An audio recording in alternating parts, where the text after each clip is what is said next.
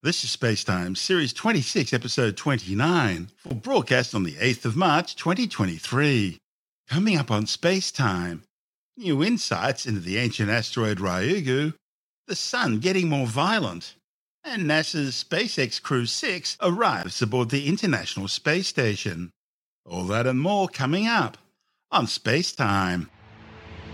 Welcome to Space Time with Stuart Gary.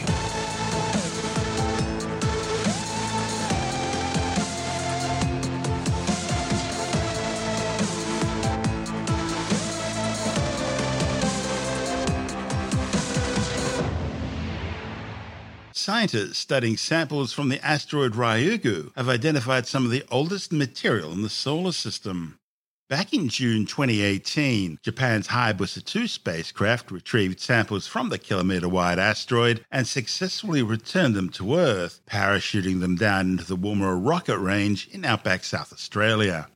Now, researchers analysing those samples have identified what they believe could be some of the oldest solids to have formed in the solar system tiny grains dating back some 4.6 billion years. The findings, reported in the journal Nature Communications, focused on spherical mineral grains called chondrule like objects and calcium aluminium rich inclusions, or CAIs. These grains are key components of chondritic meteorites, which are delivered to Earth from the asteroid belt without being modified by processes such as melting that can affect other meteorites. The samples of Ryugu give scientists a unique opportunity to study material freshly gathered from an asteroid that, at the time of sampling, would have been around 15 million kilometres from Earth. But the surprising evidence coming from this latest research suggests that Ryugu was initially formed much further away, somewhere out in the darker reaches of the outer solar system. A key finding of the analysis is that the grains in the Ryugu samples were likely transported in ever widening circles from the inner regions of the early solar system out to far more distant regions where the original Ryugu asteroid eventually formed. The team's conclusions are partially based on analyzing the ratio of different oxygen isotopes in the samples. Now, these are forms of oxygen with varying masses due to differing numbers of neutrons in their nucleus. The lower mass oxygen 16 isotope has one less neutron than oxygen 17 and two fewer than oxygen 18. Many of the Ryugu grains are enriched with oxygen 16. The isotope content, together with analysis of the grain sizes and mineral composition, led the researchers to suggest their ancient origin and likely transport outwards to the far reaches of the solar system, that eventually became part of a body that then fragmented to form the asteroid Ryugu. The study's lead author, geochemist Daisuke Nakashima from Tohoku University, says the team now want to analyze more of these oldest solar system solids in Ryugu to try and understand the mechanisms behind the radial transport outwards in the early solar nebula. See, this is fundamental research into the ancient events which helped build our solar system. Meanwhile, another team of scientists working on their own sample of Ryugu have found a rich complement of organic molecules. The discovery, reported in the journal Science, adds support to the idea that organic material from space contributed to the inventory of chemical compounds that were necessary for the evolution of life. Organic molecules are the building blocks of all known forms of terrestrial life. They consist of a wide variety of compounds made up of carbon combined with hydrogen, oxygen, nitrogen, sulfur, and a variety of other atoms. But they're not necessarily a signature of life, that's because they can also be made through chemical reactions that don't involve life. The science of prebiotic chemistry attempts to discover the compounds and reactions that could have given rise to life, and among the prebiotic organics found in these samples were several kinds of amino acids. Now, certain amino acids are widely used by terrestrial life as a component to build proteins. Proteins are essential for life as we know it, and they're used to make enzymes which speed up and regulate chemical reactions in the body and make structures ranging from the microscopic right through to the enormous. The sample taken from Ryugu also contained many types of organics that usually form in the presence of liquid water, including aliphatic amines, carboxylic acids, polycyclic aromatic hydrocarbons, and nitrogen containing heterocyclic compounds. The study's lead author, Hiroshi Naraoka from Kyushu University, says the presence of prebiotic molecules on the asteroid surface, despite its harsh environment caused by solar heating, ultraviolet irradiation, and cosmic ray irradiation, all under high vacuum conditions, suggests that the uppermost surface grains of Ryugu have the potential to protect organic molecules. These molecules can then be transported through the solar system, potentially dispersing as interplanetary dust particles after being ejected from the uppermost layers of the asteroid by impacts and other causes. So far, the amino acid results from Ryugu are consistent with what's already been seen on other carbon rich carbonaceous meteorites. However, sugars and nucleobases, which are the components of DNA and RNA, have been discovered in some carbon rich meteorites, but not yet identified in the samples returned from Ryugu. Now, it's possible that these compounds are present, but are below current analytical detection limits given the relatively small sample mass available for study. And the research doesn't end there. Other samples of Ryugu have been sent to other laboratories around the world, including NASA's Goddard Space Flight Center in Greenbelt, Maryland, where NASA scientist Heather Graham is examining Ryugu's treasures. In this report from NASA TV, Graham begins by telling the legend of Hayabusa and Ryugu according to Japanese mythology. Long ago, a fisherman named Urashima Taro rescued a small turtle from a group of mischievous children. A few days later, a giant turtle greeted Urashima Taro and carried him beneath the sea to Ryugu Castle. There, Princess Otohime thanked Taro for rescuing the little turtle and rewarded him with a mysterious box of treasure.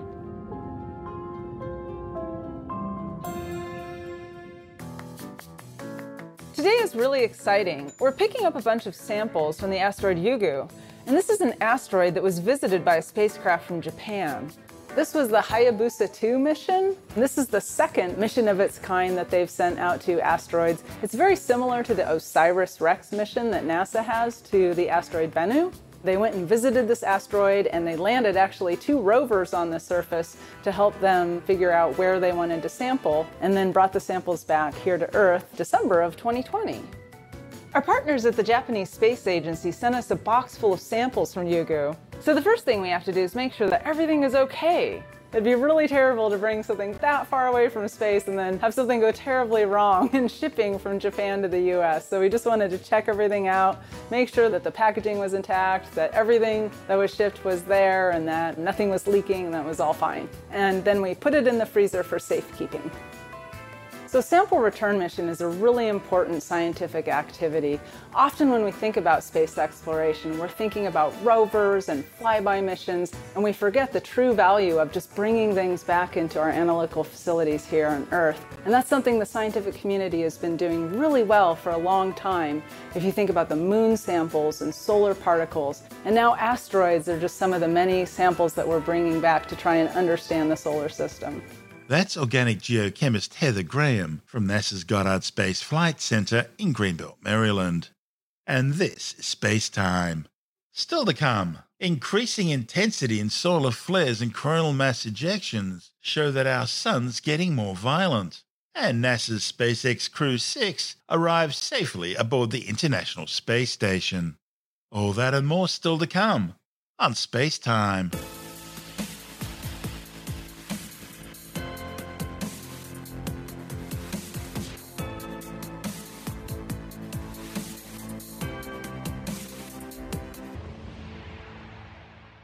Planet Earth has just caught a glancing blow from a coronal mass ejection, which blasted out of the Sun following an M8.6 class solar flare last week. The event exploded out of sunspot pack AR3234 and was observed by NASA's Solar Dynamics Observatory spacecraft as an extreme ultraviolet flash. The National Oceanographic and Atmospheric Administration, NOAA, issued a warning about the space weather event, saying minor G1 class geomagnetic storms were possible. Solar flares are powerful bursts of energy erupting out of sunspot groups on the sun's surface. Sunspots are slightly darker regions of the sun's visible surface where magnetic field lines from deep inside the sun loop out into space and then back down below the surface again. These can trigger solar flares. and the flares can trigger coronal mass ejections, which fling billions of tons of plasma and magnetic field material into space. Now, if these space weather events, known as geomagnetic storms, target the Earth, they can overwhelm the planet's protective magnetosphere, which shields the Earth from the solar wind, the constant flow of charged particles streaming out from the Sun. They're capable of damaging and even destroying spacecraft by shorting out their delicate circuits, or limiting a spacecraft's life by causing the Earth's atmosphere to expand and contract, thereby increasing atmospheric drag on a spacecraft, resulting in orbital decay. They can also disrupt communications and navigation systems, black out terrestrial power grids on the planet's surface, and increase radiation doses not just for astronauts in orbit, but also for people in high altitude aircraft. In fact, space weather events have caused several radio blackouts to be reported over the last couple of months. On the other hand, these events also trigger spectacular auroral light displays as charged particles travel along Earth's magnetic field lines towards the poles. The stunning light shows, known as the aurora borealis and aurora australis, northern and southern lights, are caused by atoms and molecules getting excited by charged particles in the upper atmosphere, and that causes them to emit photons of different coloured light depending on which particles are being excited. In fact, the Northern Lights were so spectacular that a pilot on a Finnair flight last week actually performed a full 360 degree turn to allow everybody aboard the flight to see the fantastic Northern Light show. Our sun's been growing increasingly active in recent weeks as it continues to move into solar cycle 25. See, the sun goes through an 11 year solar cycle, during which it gets progressively more and more violent until it eventually reaches solar maxima, at which time the magnetic poles suddenly flip polarity. The North Pole becomes south and south north. That's expected to occur around mid 2025. The sun will then gradually quieten down again to what's known as solar minima. That will happen around 2031 when the next solar cycle, number 26, will begin. The most powerful event in recent times happened on February the 17th when NASA's Solar Dynamics Observatory spacecraft detected a strong X2.2 class solar flare. Now, X class denotes the strongest and most intense flares, while the number provides more information about its strength. And just over a week later, a magnetic filament erupted on the surface of the Sun, setting off a chain reaction that included another solar flare, two types of radio blackout, and a coronal mass ejection, resulting in minor to moderate geomagnetic storm activity. The storm set Earth's magnetic field reverberating from the coronal mass ejection, and it triggered a G3 class magnetic storm. There were widespread aurorae across northern Europe and North America, with reports saying the aurora was seen as far south as Colorado. Another coronal mass ejection arrived the next day, re energizing and extending the storm. And the space weather activities continued into March, with no less than six active sunspot regions currently visible on the solar surface. The one we mentioned earlier, AR 3234, remains the largest and most productive solar flare region and is showing continued unstable growth. All the remaining sunspot regions are either stable or in decay. However, a return sunspot region, AR 32123, which previously produced lots of M class solar flares, is currently rotating onto the Sun's eastern limb. But it's not yet fully visible enough to determine its magnetic complexity. At this stage, scientists are saying the solar activity is expected to include the possibility of more isolated low level solar flares. We'll keep you informed. This is Space Time. Still to come, NASA's SpaceX Crew 6 arrives safely aboard the International Space Station. And later in the science report, a new study shows companies claiming to fight climate change often have the worst climate records. All that and more still to come on Space Time.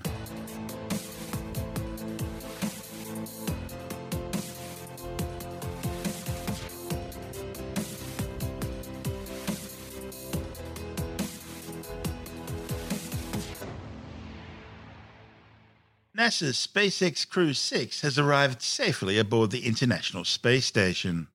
The mission aboard the Dragon spacecraft Endeavour was flown from Space Launch Complex 39A at the Kennedy Space Center in Florida.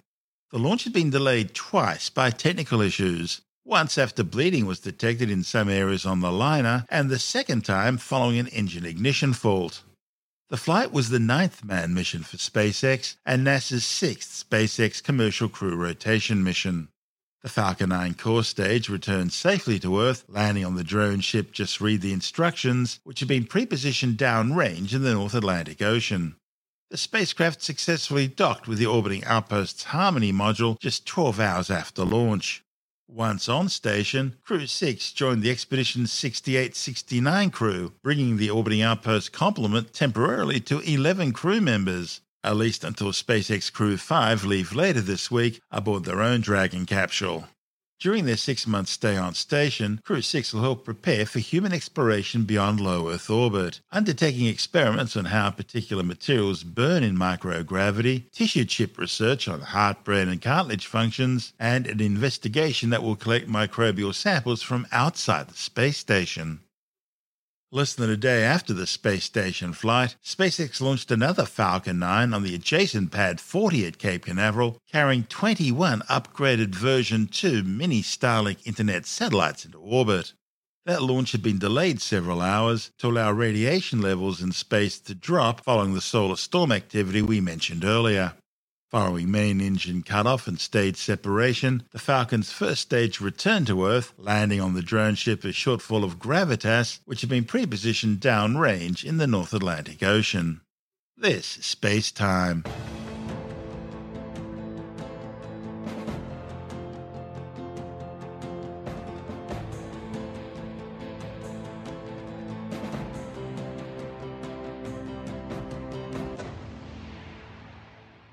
And time now to take another brief look at some of the other stories making news in science this week with the Science Report.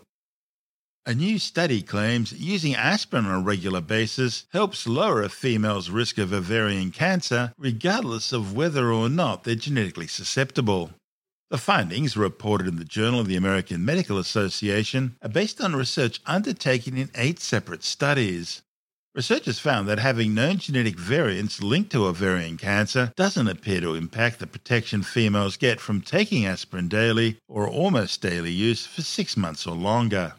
Across the board, females who took aspirin frequently ended up having a 30% lower risk of ovarian cancer.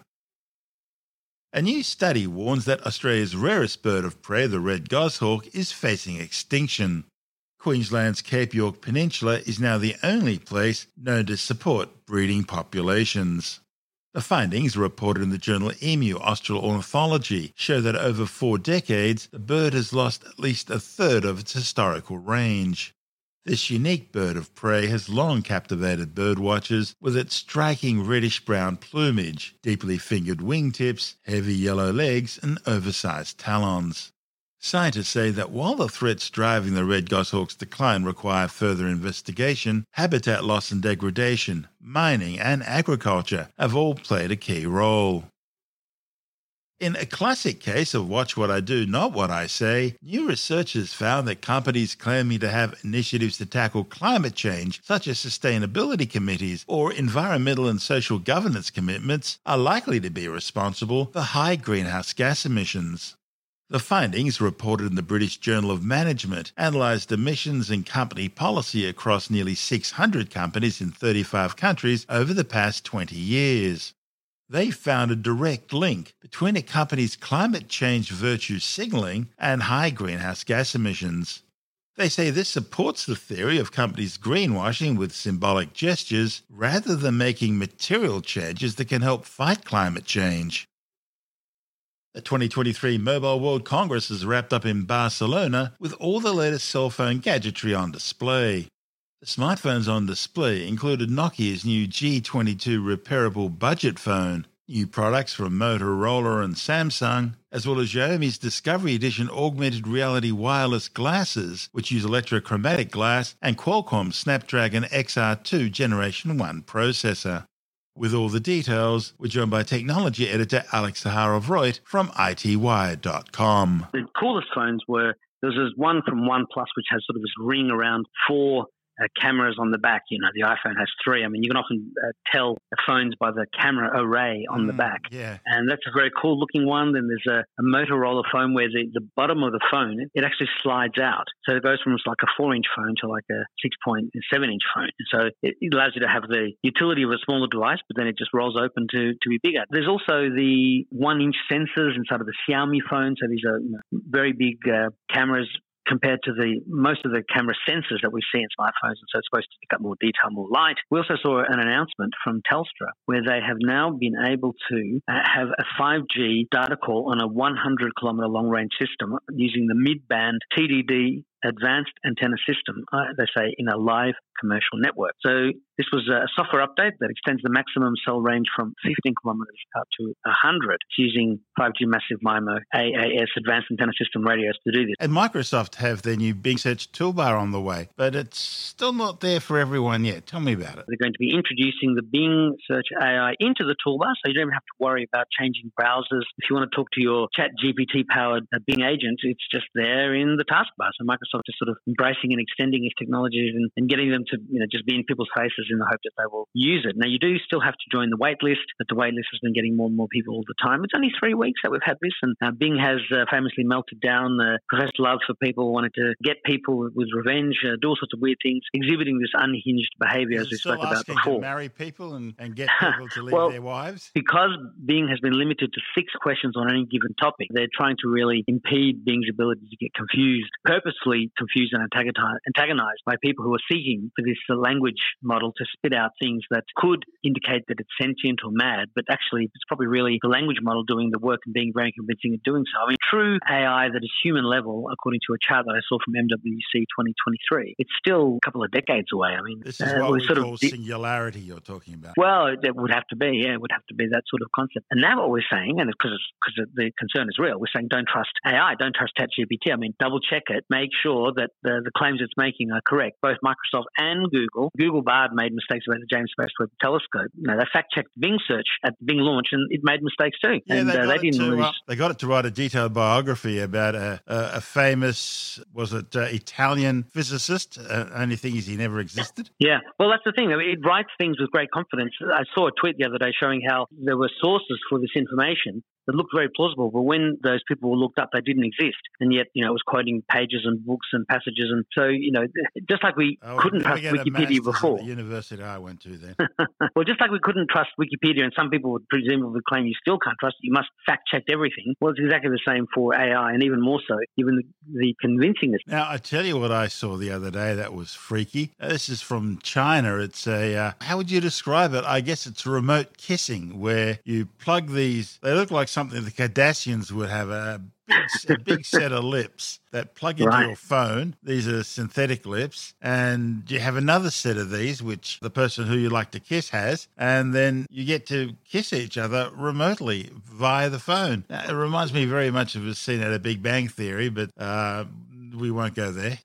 well, I mean, this telepresence, this uh, the ability to uh, get haptic feedback and be as immersed as you can in that environment, even though it's all virtual, is uh, only going to get more and more realistic. I mean, uh, it doesn't have to be another person on the other side. It could be your Chat GPT version, you know, seven or something that's much more advanced, and it's your virtual partner. And uh, how many people are going to want to choose that, finding that a uh, an AI partner is so much cleaner, and the relationship you have with an AI is much simpler and easier, not as emotionally messy as the one you'd have with a physical person. Did you just say seven, as in seven of nine, a Trekkie thing? Well, I was just trying to think of a number that was. Uh, We're learning a lot about you.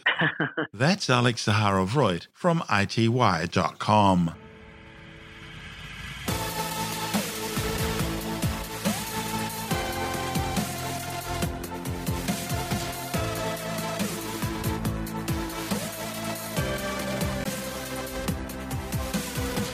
that's the show for now. Spacetime is available every Monday, Wednesday, and Friday through Apple Podcasts, iTunes, Stitcher, Google Podcast, Pocket Casts, Spotify, Acast, Amazon Music, Bitesz.com, SoundCloud, YouTube, your favorite podcast download provider, and from spacetimewithstuartgary.com. Spacetime's also broadcast through the National Science Foundation on Science Zone Radio and on both iHeartRadio and TuneIn Radio. And you can help to support our show by visiting the Spacetime store for a range of promotional merchandising goodies.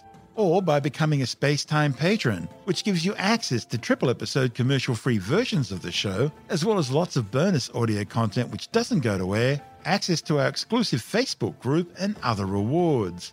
Just go to spacetimewithstuartgary.com for full details.